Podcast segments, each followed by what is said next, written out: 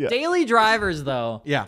I've gone through, personally, good ones and very, very shit ones. Up north, if you want to fix it yourself, you got to do it in your garage. Most of them are not heated. It gets dark at 3 o'clock. You're naturally more depressed. And so I just started to realize if you need a daily driver, for me, when I'm driving something in the wintertime, I need tires.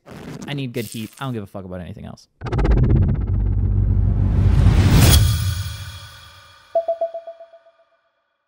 Check 1, 2, check, check. My name is Alex. I'm here with Dakota. Yep. All right, sorry. Should we do the actual intro? Yeah, now? Do the intro.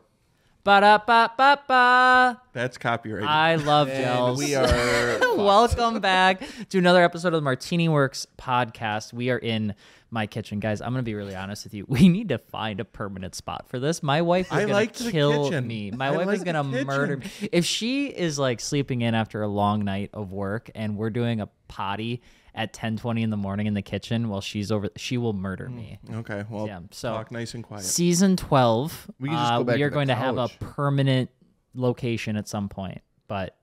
For right now, we're cruising. We're in like season 20. Yeah, we're moving. We're behind, we hope you guys are enjoying the podcast because it is a fuck ton of work. And we'd appreciate if you haven't subscribed yet to do so and comment.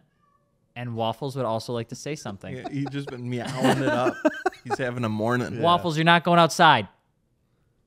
All right, let's talk about it. What's the first thing we're talking about today, Dakota? You got a couple things. Yeah, so we've all evolved as car enthusiasts. I would like to think, at least. I hope so. And we've gone from more of our cheaper Neons and Cobalts, and you've had like 80 million cars. So we've gone from those cars, and now we have Ferraris and Supras and BMWs and RX-8s and 240s and...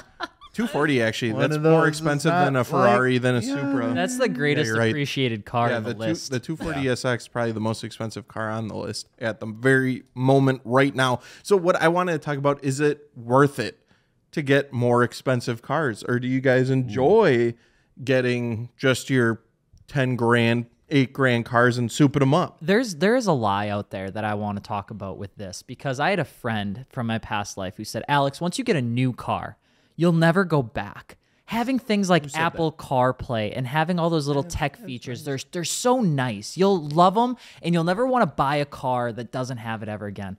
That is a complete fucking lie. I don't give a fuck. It is nice to have Apple CarPlay and like the Z, for instance. Yeah. But when we were out this weekend in the Gloria, I got my little Bose like Bluetooth speaker just put up in the cup holders, press that thing on, start cranking some Soulja Boy as I'm drifting around.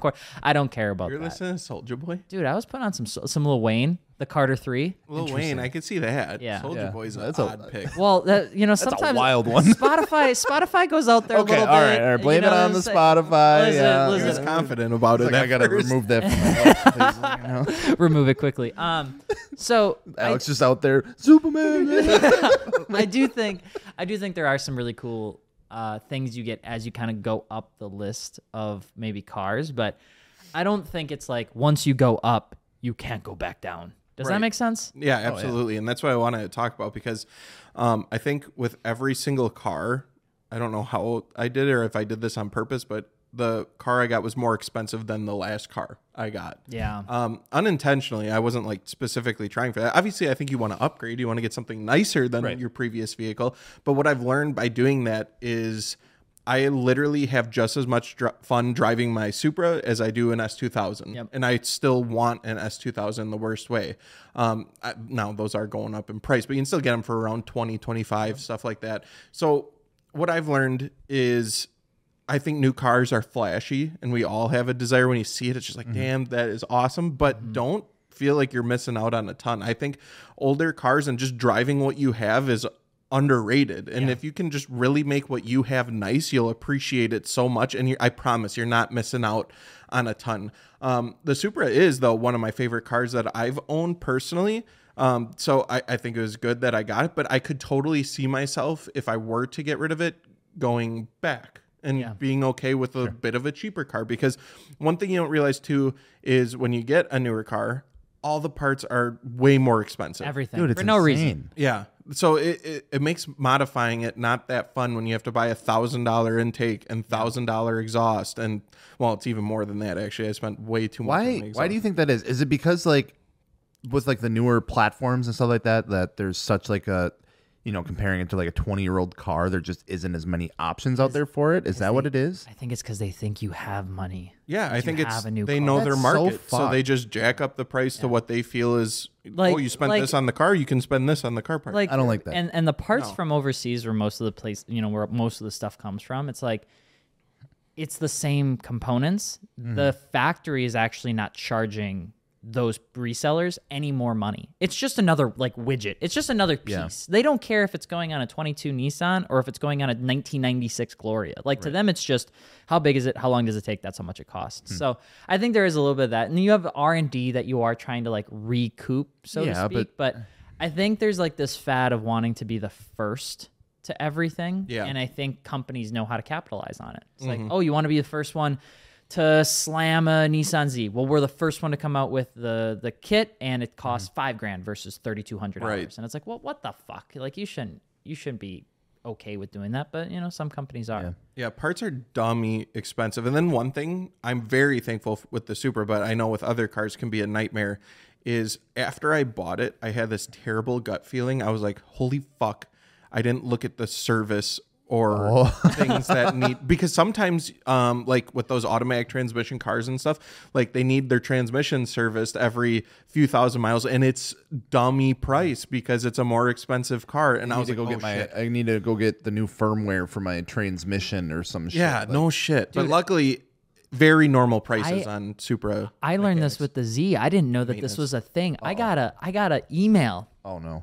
This was the weirdest shit ever. I got an email from Nissan that's like, hey, here is your vehicle in review. And I'm like, what? Wait, hold on. And it's got all of these categories of things on my car. How many miles I drove, the average, the speed I took, the if I had any maintenance or recalls, what I seemed to do the most. Like it had all these like activities and like information. And I'm like, how in the hell does Nissan know this? This is crazy. So I went out to the car and I went in there, and it's got something called like Nissan Active Technology that I can turn off, but it's currently turned on. That literally anything I do in the car, Nissan knows about. You just get like your monthly performance report. Literally, it felt like I was getting like getting my social report card from school. Can you imagine? Like, hey, little too much here, bud. Can you imagine like a new 16-year-old driver, like that, like family got a new car, right? And they not only the report card from school you have to worry about your mom seeing, but the report card from the dealership on how you were driving the family car. Dude, it was the wildest thing. Fucked. Yeah, and it was just I left it on just because I didn't know how to really turn it off, to be completely honest. But I thought that was absolutely wild for a new car. That's weird. I will say, like going back, I don't know, going back to the conversation, like you go up in price at our previous life, I did a lot of that. I was like, okay, well, I have this $50,000 car. I can make 10. I want to go get a $60,000 car. Then I went to 70, and it just kept rapidly climbing. And then after I had left, even before I had left, I'd realized that was a really stupid way of buying a car for me, because I really don't have any emotional attachment to cars. There's like one or two that I would say I do. The Datsun, I did. The 430, I think I do, where I'm not going to realize it until I get rid of it. Yeah, that's usually how it goes. But I went back and I was like, I want to buy something that is emotionally fun. Yeah. And that was when we bought Clapped Car. And buying Clapped Car was for no other reason than because it felt like it would be fun. Right. And it was fun. It was such a blast. And we need to get that car back. Still is fun. Yeah, it still is a blast.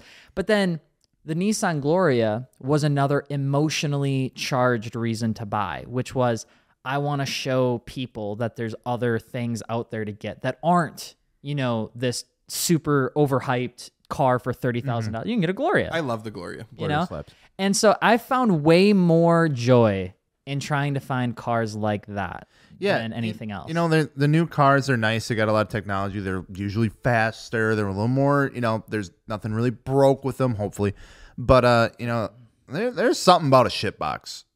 I don't know. There's something about a shit box. There's something loving. It's endearing, isn't it? Yeah. Yeah, it's like, it's a kind of a shitbox, but it's mine. Might be a little bit of Stockholm Syndrome because it's like you're forced to deal with it all the time. You had to deal with it this weekend. Oh my God, all the time. It's nonstop. This is the crazy thing for me, and this is why I love driver motorsport. I would almost get them tattooed on me because we had the Nissan Gloria. It's gone out for its second drift day where there's apparently things that you need to do. Like, hey, Alex, take a break every once in a while. Hey, you know, cool down the tires every once in a while. Give the car a break. And I'm like, fuck that. I want as much time on that track as humanly possible. And I have like just given that thing all the beans. And it's on its second full day, knock on wood. This isn't real wood.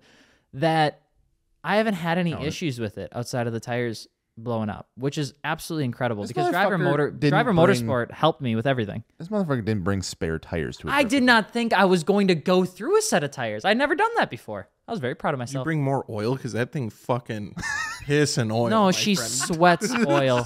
She sweats oil. It's enough to clean up with a single rag. It's fine. It's fine. Yeah, it was like our last like tandem of the day.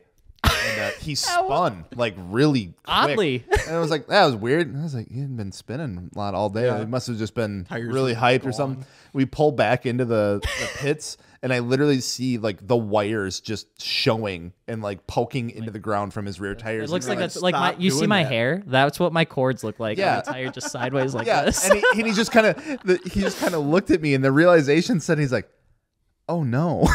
I don't have anything else. I'm like, you're fucked, bud. I know. I made such a rookie mistake with it. I was having so much fun with that Gloria. I love the weight. I know people are like, oh, you'll like lighter cars that have more horsepower and time. And it's like, maybe. Yeah. But for now, there is nothing more fucking baller than going around a turn and going into a drift and then feeling the weight just like go with you. And all of a sudden, the whole back of the car slides into the corner. It feels like you're drifting a limo. It does, and it's the most satisfying feeling fucking ever. I don't know what it is. I love it. We drove the Torque Motorsport GR86. Yep. That's a super fun car. How did that do drifting?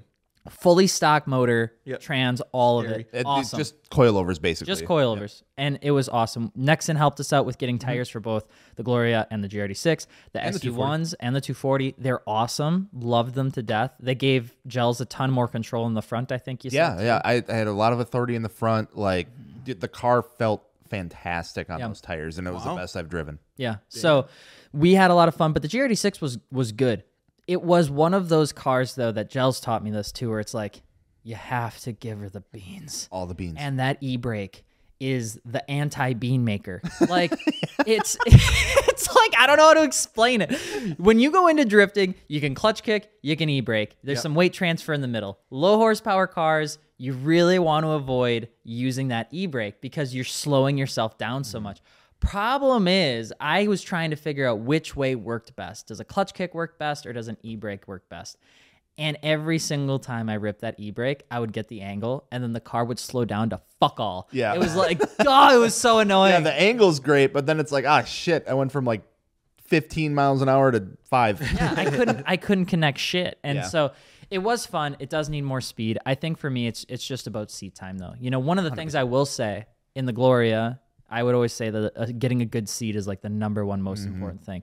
The stock GR86 seats did really well at like holding me in. I didn't have like the bruise or rash that you get on like, the side of your knee. I look like I got fucking beat up. Yeah. My legs are bruised. Yes, like so are mine after Sunday when I was fucking sliding around in the taxi going back. Yeah, the stock S14 seats ain't it. I got like a bruise here. There's one like on both of my knees from like the door and like the center. You need a seat. I need a seat. I think what I would say, if you're trying to decide, you know, should I get a more expensive car, right? Or are more expensive cars better? Like, take the money part out of it and really start to ask yourself, like, what do you want out of the car? Because if you want an experience, you're going to get more experience, I think, out of cars that have maybe a little bit more of a story behind them. Problem is, people go into the absolute extreme story and they never crawl out of it. Like they buy a shell or they buy some just fucking rat's nest of a project car and it never gets running again. And it puts a bad taste in your mouth. I made that mistake once with Michael Shaw in like 2015 with a Nissan 240 SX that Brian Rainey bought. We'll never do it again. I never bought a car like that again. I learned once, fucking done. Hey, at least you learned. Yeah. But If that's what you're looking for, go for something like that. Yeah, I think it's because it gets so muddy now too, because it's like everything's fucking expensive. You go buy like a new car, like, you know, you can go buy a fucking like Camry for like $40K. Yeah. Or it's like, or I could stick $40K into a 240. It's not like, a good idea. It's not a good idea, but you know, that'd be kind of crazy. Yeah. You know, so it's like, I don't know. It like you said, I think it's a good point. Depends on what are you looking for? What are you looking to get out of it? You know, if it's something, you know, like for instance, if I were to look for like another like newer car, like when I was looking for the FRS, I wanted something a little more, I guess you could say expensive, because I was coming from a 2G Mitsubishi Eclipse, yeah. Mm-hmm. To something. I wanted something that was like I could daily and I could modify a little bit. It was newer, wasn't going to have issues. And that's what I got out of it. And that's why I spent a little more money on it. So, yeah, it really comes down to each scenario, I think. Yeah, absolutely. You should. What I think is before you buy a car, I know you want to impulse buy it because I want to impulse buy things. So I know there's other people. Everything I see. But look at the full circle, like Gel said, of everything you need. But then go into the weird stuff too. Check out insurance. Check out some of the forums that people are on and see what they're complaining about. You know, look at maintenance and things like that before you go and buy the car, because that can be the stuff that makes or breaks it. Bro, the insurance part is so true. Yeah, because it's not on cars you expect to. Like, I remember at one point the 3000 GT SL that I had, not the VR4, yep, the SL, when I was like 17, was like $140 a month, which back then when I was 17, that's quite bad. Holy shit, that was as much as my like that was my car payment. Yeah. And I didn't know that until obviously afterwards, you know, and it's like, oh. you never check out that guy's beforehand. He was like, oh, I'll deal with it, it won't be that bad. And then I learned my lesson, because when I was looking at a B5S4, I got a quote for insurance on it, and they were like, you know, and so I'm like, okay, so then I do the C5 A6, same exact everything, except the fact that it's ugly and it's a little bit bigger and the exhaust pipes are hidden. And it was like 35% cheaper, 40% cheaper. Exhaust pipes. It was the exhaust pipes and the fact that it was really ugly color. Oh. And I was like, done. Bought the C5A6. Was happy with my life. Insurance, dude, will kill you if you're on a budget. My insurance went down when I went from my Focus ST to the Supra. Really? I saved money on insurance. I'm guessing he's like, he's not a hot boy anymore. Oh, this guy's a dentist. He's going to buy his first sports car. No. There are adults buying these cars. There's so many factors that go into it. I mean, they look at how many are stolen, how many are wrecked, how many blah, blah, blah. You know, so that goes into it. But also the Supra comes with a ton of safety features because it's a new car. So you're less likely to be hurt. So I have like proximity sensors and shit all over my car. So that insurance makes no fucking sense. I think insurance is rigged. It's a scam, but you should check it out before you buy your car. It's rigged. You need it. And there's some weird shit going on behind there. You know, everybody's talking about security data on the internet. What they should be looking into is fucking Enterprise and American Insurance and all that sort of shit. Enterprise is a rental company. Yeah, fuck those guys too. Yeah, but they're slimy. Check them out. Bro, anyway, we're going to take a break, I think. Yeah. And what are we coming back to? When we come back, we talked a little bit about what car you should get, but we should talk a little bit about the dailies. Now, some of you have dailies that are your fun car, and then some of you have dailies that are a separate car. And I want to talk about modding them and if it's worth it, if you should do it, and maybe some of the best mods, some of the absolute don't do's. So we'll get into that. Cool. All right, so dailies, daily drivers, sometimes the not so fun cars, but the cars that do the dirty work and get you to work. They're the real MVPs, honestly. Yes. Honestly, I think there is one daily driver that sits above all, and I just want to get it off my chest. Okay. And that is the Segway Super Scooter GT. That can go 0 to 30 in like 3 seconds. That has a top speed of 45 miles an hour. You can get it actually for $3,000 right now, and use Alex Martini as a coupon code in the description link below. That thing is more expensive than my daily. I know. Yeah. I know. Dude, that thing slaps. I'm not gonna lie. That thing. If you guys haven't seen, should be a motorcycle. Like, you need a license. There's a video over on the Alex Martini YouTube channel. It's getting the Gloria ready for Drift Day. It's got Gels' 240. It's got the Torque GR86 in it, and it also features a super scooter that Segway sent us, which we proved is faster than the Gloria unofficially. Please abide by all legal street signs and usages when using the Segway GT2. They told me to say that because you know. Did they message you after that video? And no. They just, they're like, hey, just so you know, there's some value props. It's got battery recharger services. No, they totally didn't just see you like doing 45 in a residential area. No. I wasn't going wearing Birkenstocks. I wasn't going 45. I was simply testing its acceleration, which it can do very well. Yeah. Daily drivers, though. Yeah, I've gone through personally good ones and very, very shit ones. Start with the shit ones. The shit ones always had the same root cause problem, which was the heater sucked. Oh, interesting. Okay, the heater sucked. Here's where I found it. I've had a lot of shit winter beaters. I've had Luminas, Monte Carlos, Aleros, Camrys, Corollas. Corollas, and I had I remember a Lumina. It was blue, and it was Mostar. It was disgusting, right? And it like the seats were cloth, but it felt like there was a slight layer of slime on top of the cloth constantly, maybe smoke perhaps. Anyway, it had a kick-ass heater though, nice, and it had new tires. That's all you need. And I did not give a single fuck about anything else. You know, beat her with a heater. That's all. And then I was like, oh, next time I'm gonna get something cool.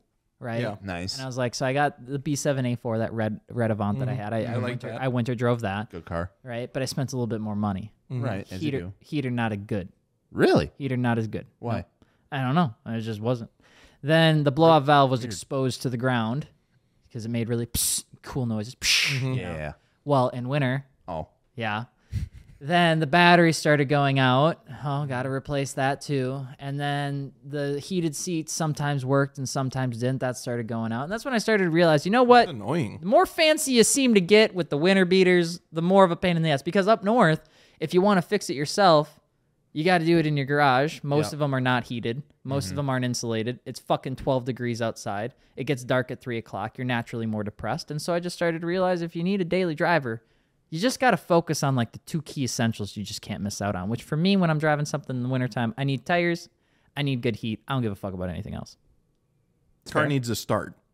Yeah, that is a huge one. It's got to be mechanically solid. It doesn't even have to be mechanically solid, though. No, like, as long as it starts, though. Yeah, as if it's... Well, that's what I mean by my fair share of push-starting E36 in the winter. Doesn't work well. Yeah, but I'm saying, like, if it's got a little lifter tick, fuck it, you know? Well, right. You got to add a little bit of oil or add a little bit of coolant. That's part of the game. But yeah, like, if it's got an exhaust leak, fuck you just got to know it's going to get you to where you need to go. Like, you shouldn't have to worry about it. Yeah. Like, that's the main point of a daily. If it's cosmetically a little rough, so be it. That's all right. It's the daily. Now, for some people where they're, like, fun car and their daily combine, I think that's a dangerous game because you obviously want to mod it to holy hell, but you can't. Yeah, when you start modifying the daily, that is a slippery slope. See, that's where I just think rice doesn't always have a place, but I think it does with the daily drivers. Like, go with more cosmetic-oriented stuff with your daily driver versus trying to change the performance elements of your daily driver. That's how I think. What do you mean? Like, change your fucking wheels, you know? Do something like that. Throw some window tint on it. Make yourself a happy boy. Yes. Get yourself maybe a touchscreen on the inside of your 2002, you know, whatever car. But don't go in and be like, ah, I'm going to get new headers. I'm going to get new exhaust intake. Because you're sitting underneath a car with 180,000 miles. And you're looking at the header, and that motherfucker's not coming out in any way, shape, or form that you plan to. No. And getting it back into the same spot with your $300 header that you bought from eBay ain't gonna fucking do shit. And you're gonna turn it on. It's gonna... Sorry, I didn't mean to spit on you. You know what I mean? And then you're like, oh, great. Glad I made my daily driver now more annoying. Glad I spent more money in a whole weekend, and it's worse now. Yeah, exactly. Yeah, I think there's room for some mechanical upgrades. What I would look at is, like, maybe if it's time to replace your filter and you're really liking the daily and you're vibing with it, sure, throw on a cold air intake or a ram air intake, but don't go too wild. You know, just simple stuff. Keep it simple with the daily. One of my favorite dailies I ever had was my Jetta Sportwagen TDI. And I did the EGR and DPF delete on that. You can't say that. EPA is going to sue you. I don't care. They can sue me because it was the best thing ever. I was getting over 60 MPG with it. It sounded cool when you drove it. It sounded like a diesel, you know. Well, I remember like that thing. And that was like, I feel like I did the perfect modifications. I did coilovers, wheels, and then just the EGR, DPF delete. You did a chrome delete? Oh, yeah. Vinyl wrap the chrome. Tint. So it just looked nice, and it was simple, and I didn't throw a big turbo on it or any of that crap. Just like an exhaust, something simple. And I made sure to not get like the crazy exhaust, like the race one or however they labeled it, because I was like, this is my daily. I don't want it to stink like diesel, and I don't want it to be freaking super loud on the highway. Yeah. So you just got to be a little more mindful, but I think there's room for modifications on the daily. What happened to that car? Yeah, Gels. Dakota, what's your name? That's Gels. I'm Dakota. Oh my God. I traded. We just talked. I got rid of it, and I never, ever, ever should have got rid of that car. What would you get rid of it for?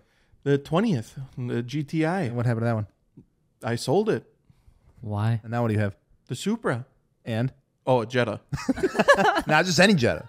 Oh, yeah, the Mark IV 24 valve. Oh, my God. Every time. Yeah. Every time, Volkswagen people. All the time. They're all the same. I swear to God. I love it. You bought one, and you ended up with, like, three more. It's like the... Yeah, Volkswagens are weird how that works. I don't even know how that all works. They're like the bunnies of the car industry, I swear to God. It was so funny watching it from, like, the third-person perspective of, like, you know, it started with, like, the TDI, and it was so good, and then it was, like... that the Mark IV GTI, the 20th, came up for sale. He's like, oh my God, dude, this guy wants to treat me straight up. Like, it's so sick. And then like the parts started coming, dude, and there was hoods and fenders. I still am suffering from the plague of Volkswagen and steering parts. Wheels. Yeah. And like I went over to Dakota's house, and like the whole garage was just Mark IV Volkswagen parts. Yeah. And then the freaking the Jetta came, and I was like, I think you have a problem. And then you're good now. You're good. Yeah. That's like I remember meeting. I think one of my first like true Volkswagen enthusiasts was a guy named Sam Spooner in Eau Claire, and I remember he was big in the Volkswagen community. And then Adam Rawl got me into the Audi kind of scene, which then spiraled into this like chaos of being a Euro guy. And over time, I never got fully into it because I literally did not have the space to be a full-on Volkswagen person. But the whole R32, VR6, that whole game was like, it was huge. And then I watched all of them kind of go down that path of having a billion parts and a billion cars. And I'm like, that can't be normal. And then I met more Volkswagen people. Tyler Clarkson. Yeah. Was a huge Volkswagen guy. I love the dude to death. I could be like, what is that? From like a mile away. And it'd just be, all you'd see is the Volkswagen logo. Be like, yeah, that looks to be one that was probably made in September 2003. Looks to have the handles that were made in Mexico. I have like 4 of those hoods at the house if you need one. And it just, it goes and it spirals and it spirals. The most extreme case I met was a guy named Jamie. He's the one that did the crate rotiform wheels for SEMA. Yeah. When I met him, when I was doing the Banging Gears video in Las Vegas, the guy is... he's a wealth of knowledge. Yeah. Like everything he said, I was just like, holy shit.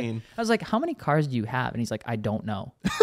And I'm like, thought it was just like a joke. And I was like, no. I'm serious, Jamie. How many do you know? He's like, I literally don't know. Last time I counted the cars in the States, I have like 50. Oh my God. And they're all fucking And he's like, and I also have cars in South Africa, and he's got cars, and he starts talking, and all of them are fucking Euro cars. Like 90% of them are all Euro cars. And it blows my mind. Once you get into it, it's like you can't leave it. Yeah. So modifying your daily, you can 100% do it. What, for me, like with the BMWs, my daily, it's just a 328. So it's a base model. I kept it simple. I did some coilovers, got some wheels and tires. I tinted it. It was my first car with tint. It's so crazy to me you waited that long to tint your car. I kind of like it. It's pretty nice. But that, and then I got a little like carbon lip spoiler for it. Sure. And honestly, I'm happy with it. Yeah. One thing too, I was going to say real quick about it was you don't want your daily to attract cops too much either. Yes. So you got to be even careful with some of the cosmetic stuff, because you don't want it to be too flashy, because when I'm driving the daily, I'm just trying to go point A to point B, maybe have a little bit of fun with it. Because, I still enjoy cars and whatnot, but I don't want to be dicking around with cops or parts falling off or mechanical issues or anything like that. I would say that if you are at a point in buying a daily, this is going to be a weird conversation, but if you are looking at wagons, I'd be willing to put money on the line that your next daily purchase is going to be a truck. Because... when you look at the dailies that people are buying, right, they typically go for something that's just like a heater, got the basics, and then they go into, okay, well, I want something that's got 4 doors, give me a little bit of space. Yeah, comfortable. And then there's the the ultimatum. The utility.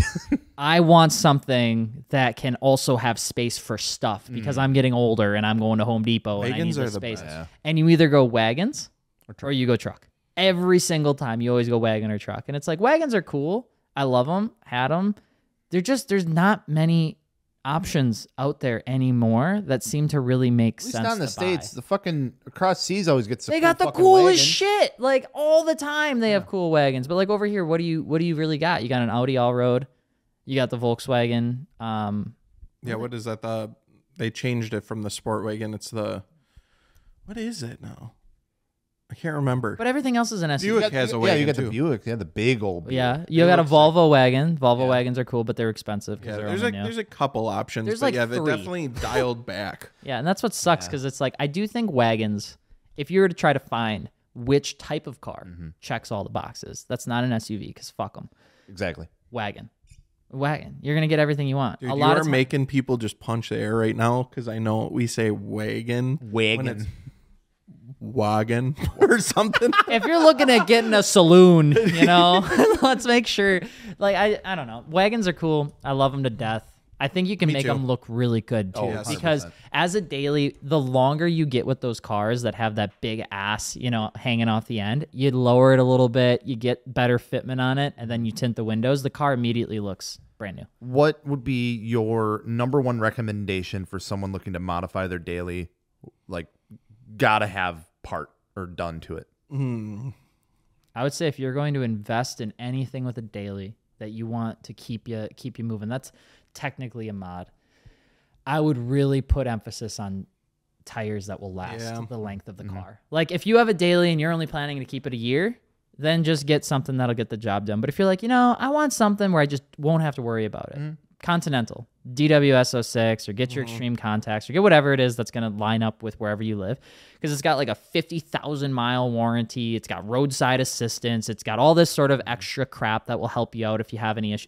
Like the tire matches the insurance that you're buying a daily driver car for. I would invest in tires personally. Yeah, that's really what I was going to say too. And if you're up here in the Great White North, maybe get an extra set of wheels with winter tires. Having some all seasons to drive around on, but then getting some dedicated winter tires that you can swap over is the best thing for a daily. It is so the feeling when it is a blizzard out and you having 100% confidence and not caring and then literally blowing by everybody else on the road is you feel like a king. Yeah, you want to feel like you actually are better than people out on the road. Have winter tires during a winter snowstorm is the best way to go. Can you explain, because I don't think I remember having this conversation. I don't know if our audience has ever heard it. Yeah.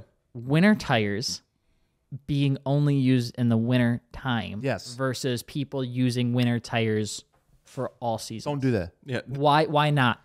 Tell me why. So winter tires are a very, very, very soft compound, allowing you to get better traction in the winter. So if you use them when it starts to warm out or warm up on the dry pavement, you're going to eat through those puppies so damn quick that they'll be gone. Yeah. Before your eyes, just blink, gone.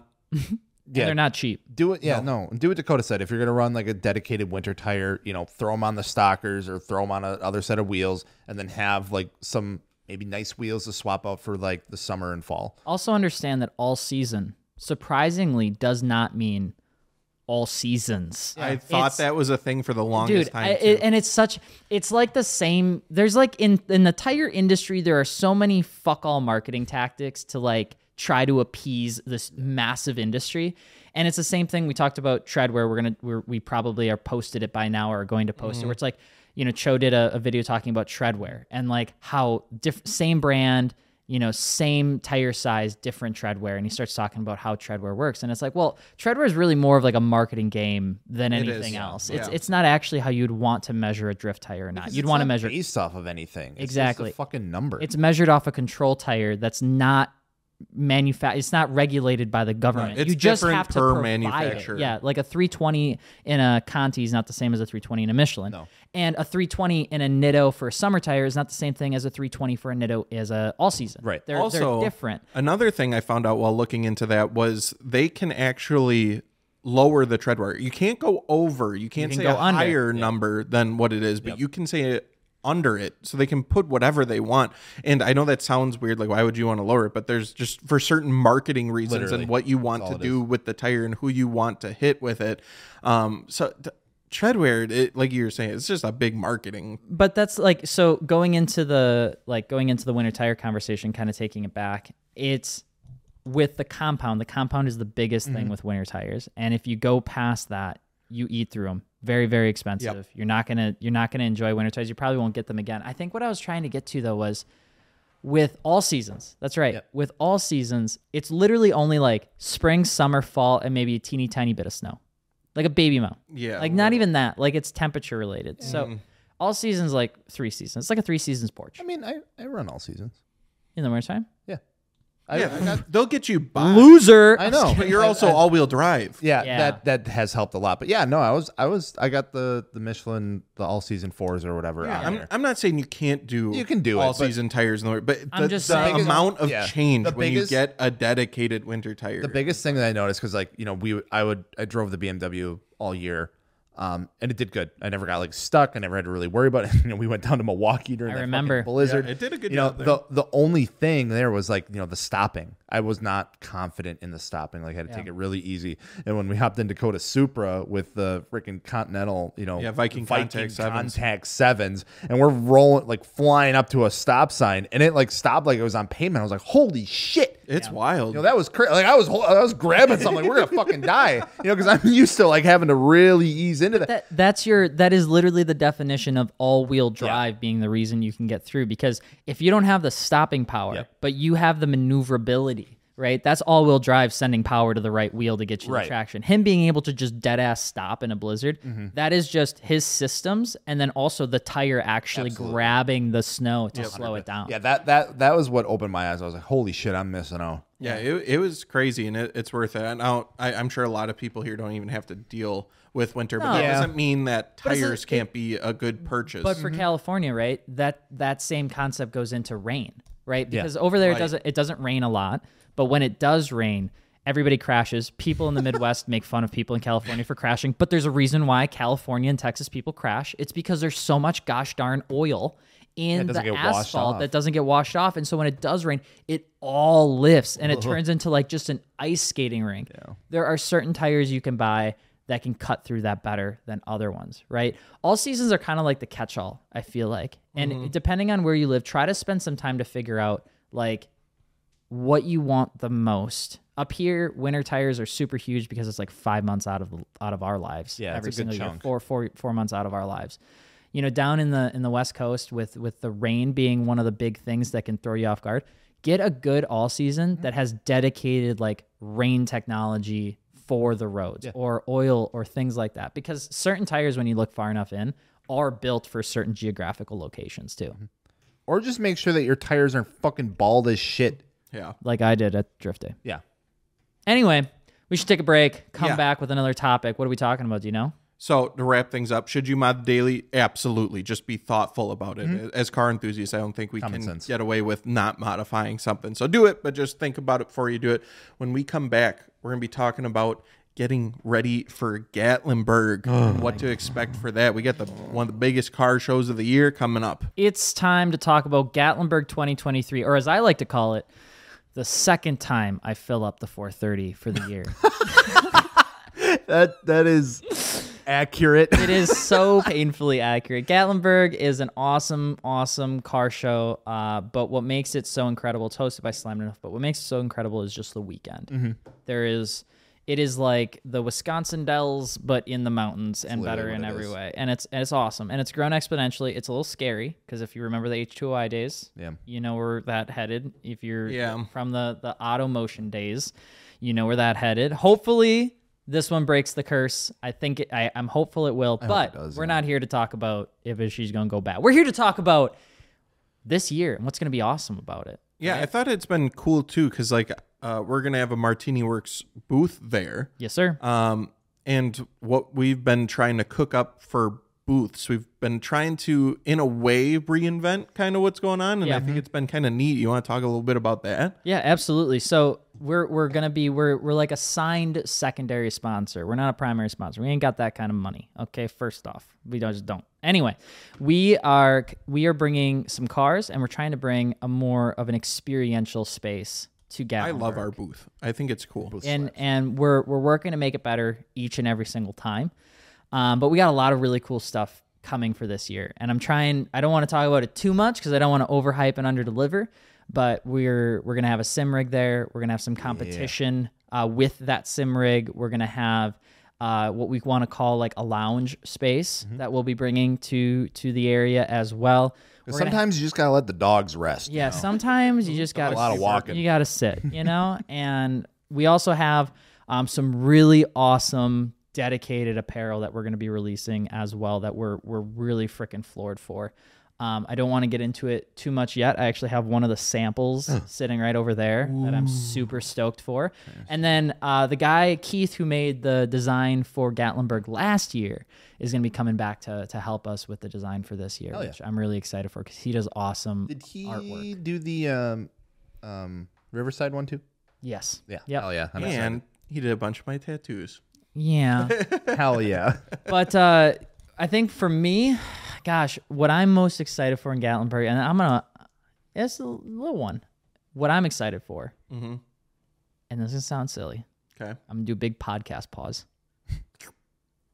All right. Morning coffee. God damn, I knew it was coming. Guys, hear me out. It is the goddamn best place to go grab your mediocre coffee because it's all fucking drip coffee. You grab it, you throw some creamer in there, you know, you mix it around, you go out at 6 o'clock in the morning, you open the doors, the sun is just breaking through the mountains, you hear the birds, you know, and then ruin it for me.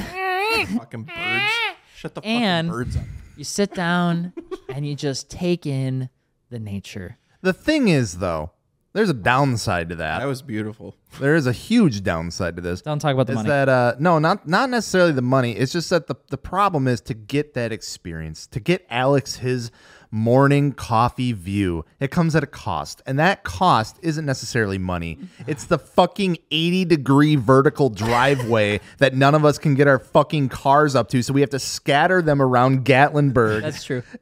Throughout the night parking and then convoy like people like hanging off the side of vehicles to get up to the cabin. And I do it again too because the view is awesome. Doing it again. I know it's tough. It's tough because I'm with you on that. Like the cabins though are breathtaking, and I get it. I get why we do it, but man, it is the biggest nightmare having everyone with their nice show cars that are half an inch off the ground trying to figure out where to put these cars on these mountains. I'm halfway convinced that we should just show up to Gatlinburg with the cars jacked up to the sky on coilovers and then lower it afterwards. Well, I got air, so I'm good. I got air too, and I also almost bottomed out. Yeah. These are the worst driveways in the country. Yeah, I'm not exaggerating. It's not even the fact of like the cars are low. It's like the fact that it's steep and it rains every 5 minutes. Yeah, and it gets slippery. But I would need some good tires. Yeah, rain tires. I've seen people that are like, they drive the 12, the stance boys and girls, you know, they drive the 12 hours. They brag about the fact that they drove their car all the way here. Good for you.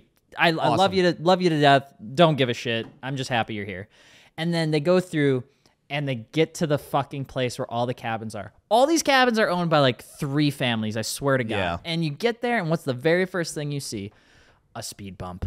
And they're big. They're not small speed bumps. Yeah. No. They are big boy speed bumps. And you try to go around the grass for the first one. The second one, though, that one's gated. All right? That one you have to go over. When we were there last year, I think it was for Gatlinburg. I must have seen every single time we came down that mountain, 2 to 3 cars, like clockwork, broken front bumpers, shattered. No. Because their stance, they don't lower it or they don't raise it. They go through. Next thing you know, they go to the car show. They get called that they've been catfished, and then they get stuck outside. Damn. And the whole social media ensues after that. Yeah. Oh well. It's worth it though because this car show is so sick. The location is amazing, and then going and cruising on some of those. It's like. It's not just the car show that makes this weekend. It's just the whole area, the vibe, everything. The people, everywhere you go, hanging out with some of your best friends, people you see there, and just the entire weekend and what you do is what makes it. The car show's a plus. I personally think we need to stop making car shows fucking 8 hours long. My God. Yeah, I would agree. Stop that. I would agree. I think we had, and it sucks because then your car's stuck there too. You're stuck there too. Yeah, you can't leave. You can't eat the food you want. You got to eat the fucking shitty burger from the fucking vending area. I got a cheat code, but it's gonna make me sound like a pompous prick, and I'm sorry. Okay. My cheat code was I brought two cars because I was so fucking fed up with having a car stuck in the car show. Yeah. So then I think it was last year, 2 years ago, brought the Gloria. Or the, yeah, it was the Gloria. Then the last time it was the Audi. But I remember having that Gloria there, game changing. Yeah. Anytime I needed to leave, because it was like parked off in some random corner. Like people took pictures. I did not give a fuck. It could have been next to a Chevy Silverado 1500. I just needed it to be near a public road. Yeah, Alex could have just boogied out, grabbed a Starbucks. Literally, I boogied out. I went and I grabbed my coffee, came back, walked back in. Got it confiscated because you didn't buy it from the fucking venue. Yeah, let me tell you what. I'm willing to sit in front of this camera and tell you right now. Those vendor regulations on what you can or can't bring in. So I get it. You don't want to bring in like a 30 rack of Busch. That obviously doesn't look good, right?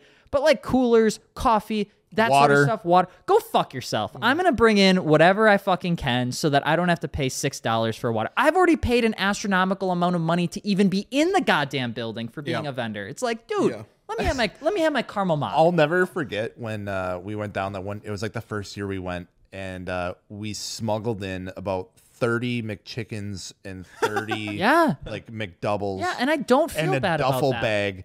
And the people just looked at us when we unzipped the duffel bag, and we're all just standing there smacking McDonald's. And they're just like, well, it's already over with, so fuck it. I get it, right? You want to keep it under control. But I am going to take the food that is affordable and that I can feed 30 people with. I'm not going to go into this vendor space and spend be like, $20 on a would you like $17 for 3 chicken tenders and 62 fries? Probably less. Oh, like, also the line is 5 miles long because it's the only fucking thing. I'm not doing it. Not doing it. Yeah, I remember there was a show in Chicago, Tuner Evolution, and it was one of those like 8-hour car shows. Your car is locked in. You are not allowed to leave until the show is over. And so Maya and I went. It was a phenomenal show. The caliber of cars were insane, but it's like, I think by the 4th time we walked around and seen every car, it was like, I'm losing my mind. And it was an indoor show, so you're just like in this building. So we literally left, walked to our hotel, and slept. And then when it was like an hour left of the show, woke up, walked back, and then... We 8 hours is a long time for a car show. And then it's the whole weekend, so it's Saturday and Sunday. Dude, that's what I'm saying. WCC, we locked it in at 5 hours. Perfect. That's the longest is 5 hours. So 12 to 5, because you get there, you get parked by 1, you get to enjoy the cars. Usually there's like drag racing or there's some sort of activity happening. You go there for an hour or 2, you eat something, you buy a t-shirt, and by the end, the show's wrapping up. Absolutely. Like that way you get to enjoy, you know, sometimes like the second half of a day. Yeah. Right. Yeah. It doesn't need to be the entire day. Because it's like we get back to the cabin, it's like fucking, you know, 7 PM night out. Like, we gotta get up at 6 in the morning to be back. But I do like, hear me say, I'm talking kind of brash about like the food and stuff. Like, I wouldn't go back and I wouldn't support Slammed Enough if I didn't believe in what they're doing. Right, right. I love what they're doing. It's like that's just how it goes. Like that is the car show world right now, unfortunately. And we deal with the same thing when we host season opener for WCC, where it's like the grounds wants a cut of every Coca-Cola bottle and wants a cut of every sandwich sold and wants only the stuff to be bought from the venue. And it's like, guys, I'm bringing in breakfast for the team, whether you fucking want it or not. And I'm gonna bring a case of Aquafina and water. I'm going to bring water, and you are not going to do anything about it, and that is going to just be the relationship because I paid the money, you know. But Gatlinburg is sick. I would say, like, I think a lot of times people put so much emphasis on the show though, and it's like, plan other things too. And there's so much, even if it's cruising, taking photos, like you can get some of the dopest photos out in Gatlinburg. Insane. Yeah. We did that last year. Tale of the Dragons, like right there. Yeah, it's like an hour and a half. That is on my bucket list. Yeah, that's my bucket list. I need to get to Tale of the Dragons. And not even that. Like there's like Tale of the Dragons, just like one of many. Like that's obviously like the most popular, but there's so many roads like that. You don't have to go to Tale of the Dragon and have a fun time driving your car out there. One of my favorite things was a couple years ago we went. And we were driving up. I think we were in like the national park there, like the Smokies National Park.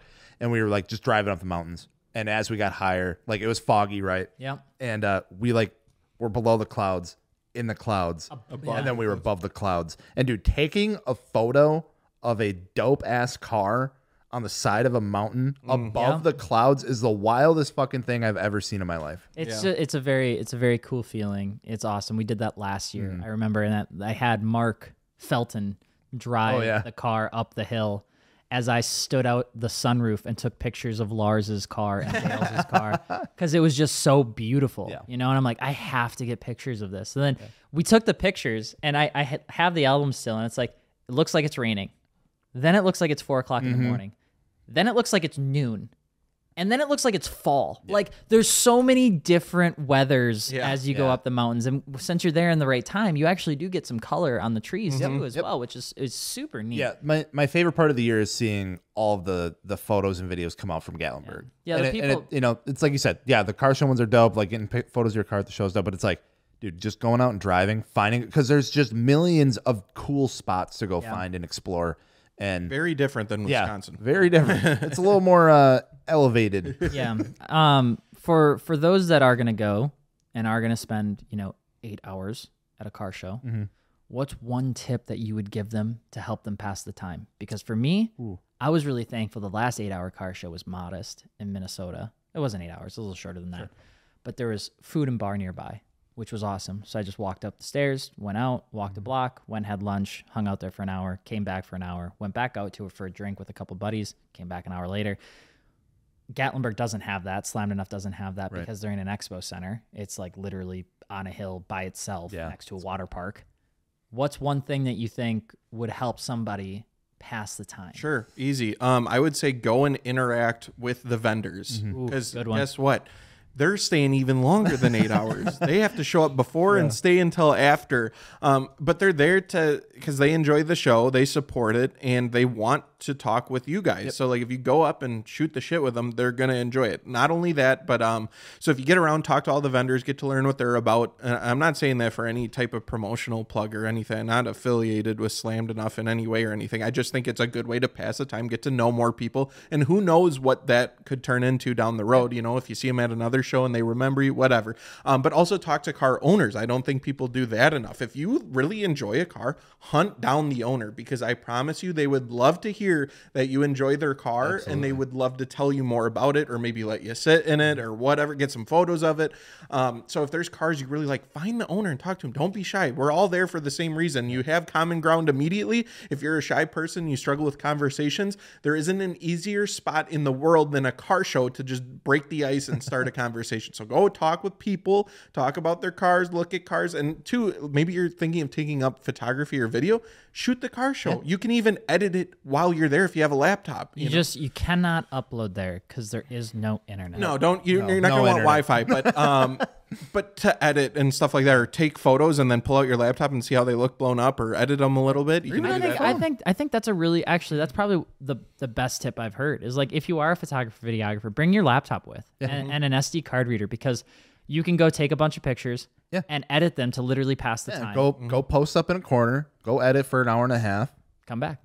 Yeah. And then if you show the photos to the like owners and stuff too, they'll be very excited. It's their favorite. Gels, you'll be their best friend. Oh man, I don't. Those are really good ones. I don't like.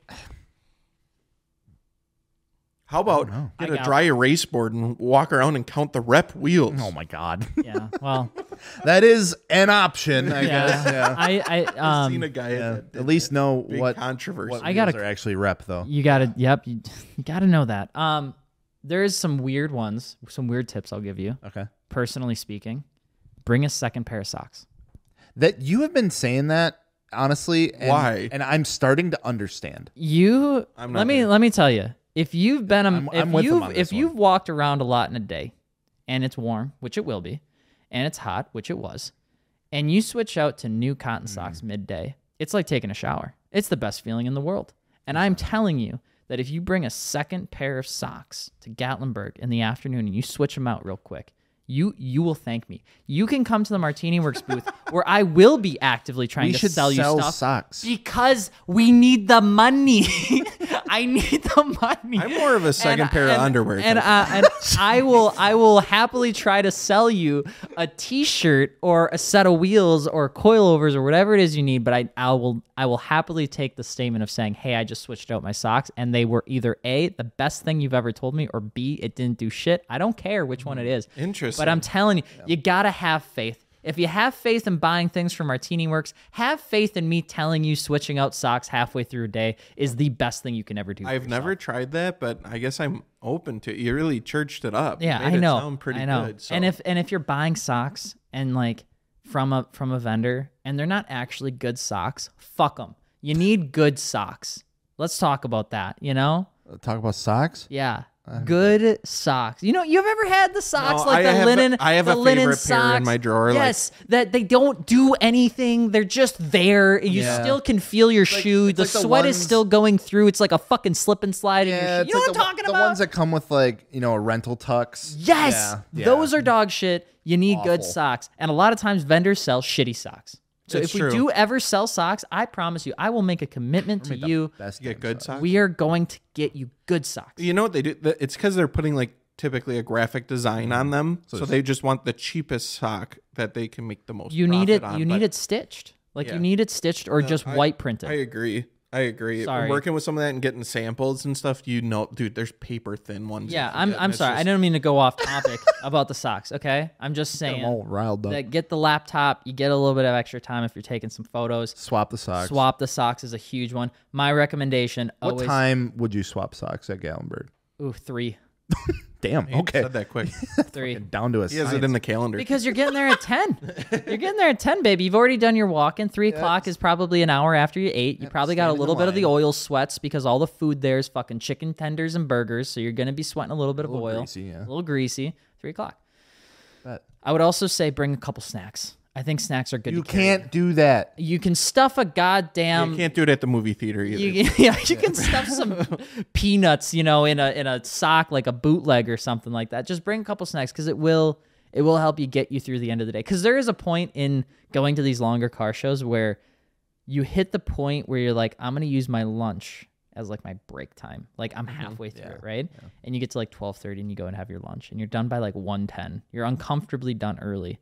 And then you go back into the show, and then you have the second half point, which is 3:30, 4 o'clock, where you're like, I'm kind of hungry. I don't really have anything to do, and I'm bored. Mm-hmm. Snacks. Snacks are the best way to go. Nice. Hell yeah. There you go. Socks and snacks, and you'll be good at Gatlinburg. That's what I'm saying, bro. And also, go have fun. There's so many cool people out there. Please come over to say hi to us at the Martini Works booth. Please. We're going to have a really cool setup. That I'm really excited for personally, and then you know, come say hi, have fun. Don't do stupid shit. If you can avoid it in public, that'd be great. Yeah. That's the number one way H2OI got ruined. It's one person doing something stupid, and then the rules get worse. There's two big moonshine distilleries down there. There is. There's Old Smoky. Yes. And the other one is. I still have all of the bottles. Oh, God, I'm trying to remember. And I'm mad that I can't remember the other one because the other one, the second one that I can't think of the name of, better than Old Smoky. I would agree with that because here's the thing. They are a little touristy, but it's fun to do. It doesn't, I was just going to say that. I'm like, all of that stuff is tourist attraction after tourist attraction. It don't fucking matter. It is a fun time to go do your little taste test. Out of your norm, it's still new to you. It doesn't matter if, you know, the locals give a stink about something touristy or something. And if you're wondering if you can get that at like your local festival foods or anything like that, the answer is yes. You can get the same exact thing for like $20 less. Yeah, but it's just the experience of like going in for like a $5 moonshine sample and getting kind of buzzed at like 2 p.m. Kinda, you get pretty buzzed. Yeah, and then the guy is just going off on a tangent because this is his like 30th time doing this, like in this hour, and he's having the time of his life, and he's really fucked up because he's been taking the shots. Yeah, when we did that shit, it was fun as hell, and I would do it again. Why can I not? I can't think of the name of it, but go to that one instead of Old Smoky. That doesn't help. That does not help at all. I would say, there is a really cool tourist attraction that I don't think a lot of people go to. At least when I've been there, it hasn't been very populated. So if it gets super popular, it's my fault. Oh, God. It's called... it's a really weird name. But the Titanic Museum. It's the one that takes you up a mountain, right? There's two of them. There's one that takes you up a mountain. Yeah, that's a chairlift, right? And then it's like a sky bridge.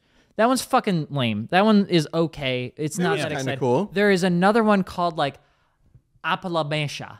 Or like Panapashana. Appalachia. Or Samanahama. What? It's like this weird name. I like how we can't remember the name to fucking anything we did. Hold on one second. I rented a UTV and drove it around the city and in the mountains. That was fucking sick. And it was like $100. It was worth it. Yeah. That was cool. Hold on.